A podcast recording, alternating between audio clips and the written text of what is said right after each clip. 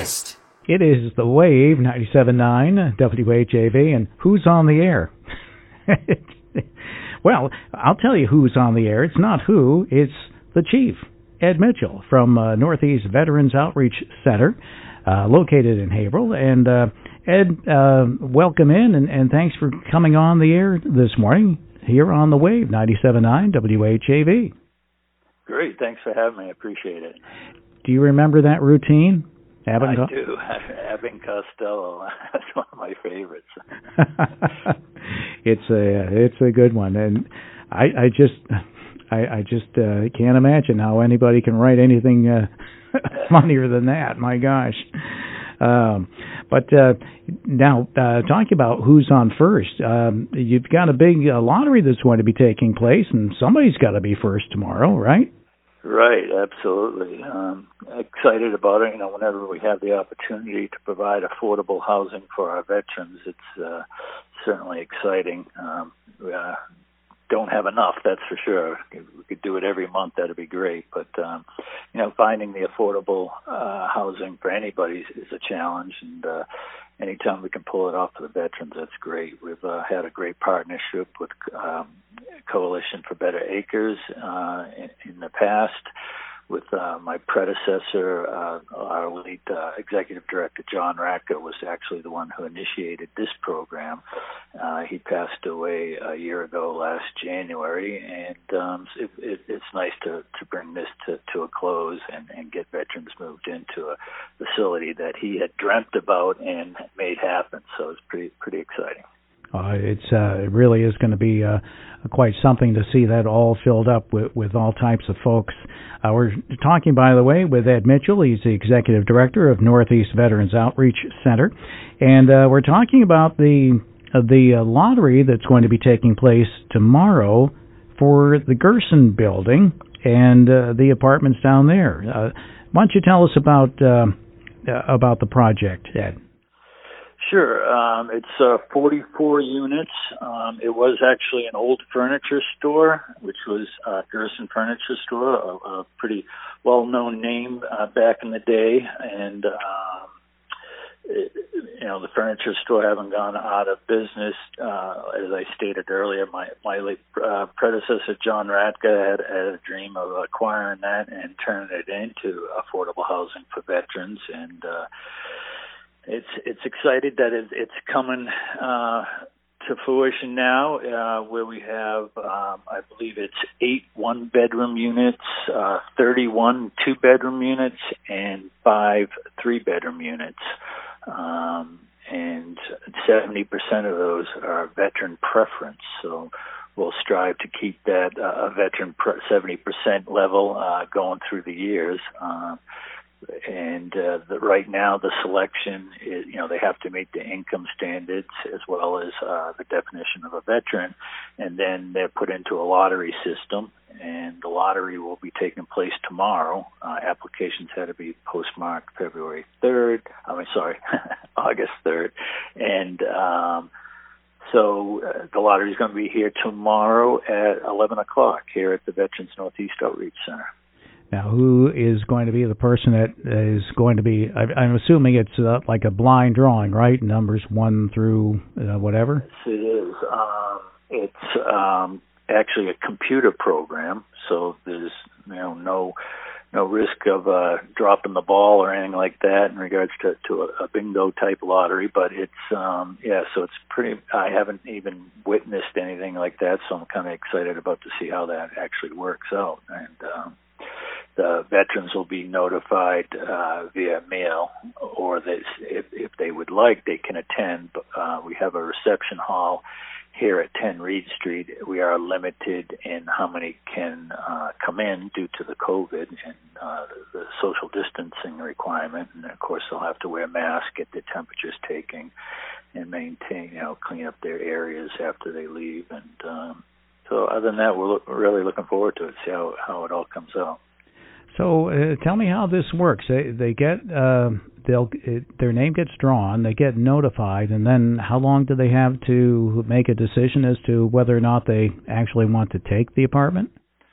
Well, I I know that they want to move them in uh, as soon as possible. Uh, again, you know, pointing out the COVID, uh, uh, their original move-in date was pushed back. Uh, it was actually hoped they were shooting for early spring, um, and now it's late summer. So um, didn't get pushed back too much. But uh, in regards to the actual move-in date, I believe they're shooting for September 1st.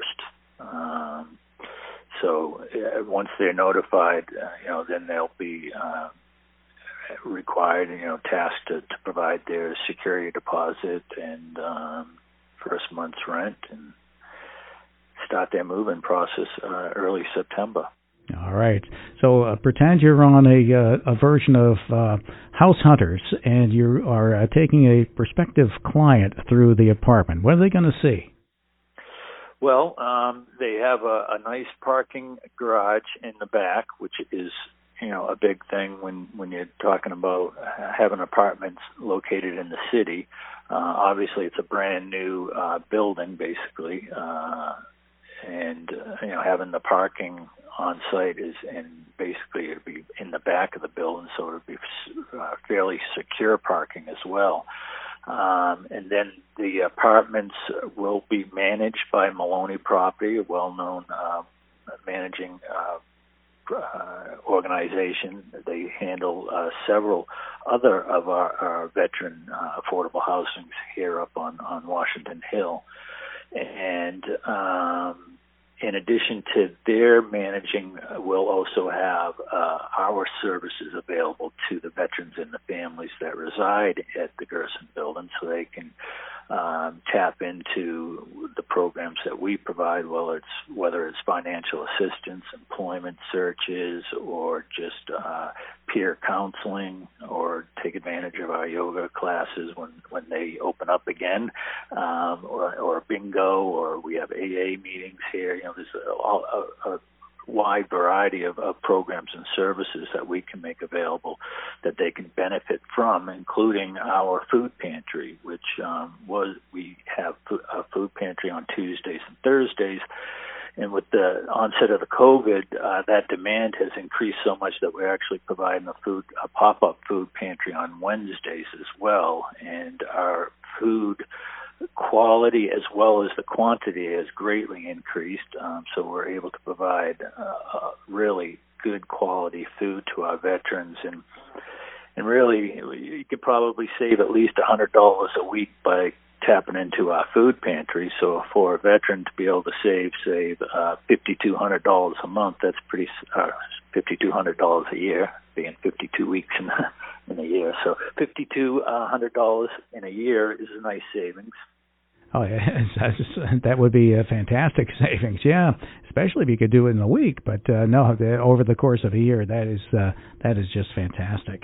And and uh, the one that you uh, talked about, the the pop up one, that's the one that they do every other week over at Northern Essex.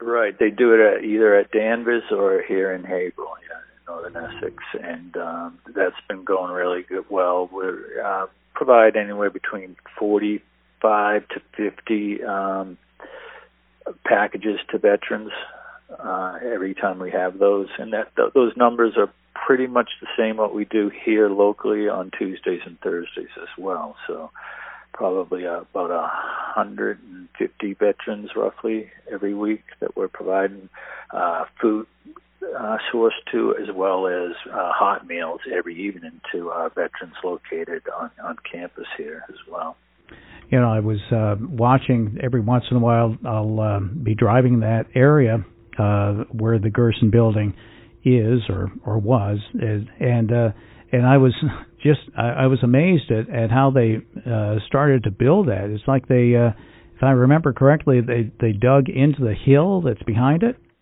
Yes, yeah, that's pr- an impressive uh, engineering feat. Again, you know what they can do with uh, modern technology and, and large excavating machines, I guess. Uh, but yeah, they, they've got a huge uh, retaining wall up there. Right now, they're at the point where they're um, finishing up the parking garage.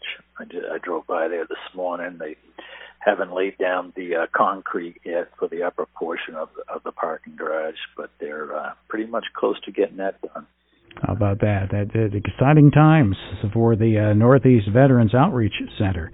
And um, yeah, Ed, anything else that you'd like to add about? Uh, is the name going to be the the Gerson Building? Is that the the name of the project? Uh, yes, and they can get more information at uh, thegersonbuilding.com is, is the website. It's too late to submit an application, but you can see the floor plan.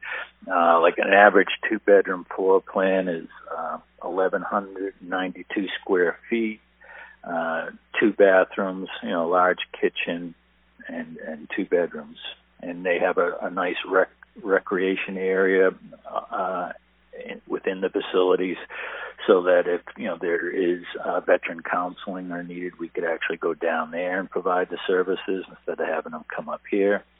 Um, but uh, you know, and it overlooks the the Merrimack Valley, uh, I should say the Merrimack River, and um, close to uh, the commuter rail as well as uh, the uh, bus route that goes right by it as well. So there's plenty of transportation available, and if not, like I said, they got off-street parking in the back, which really makes it convenient.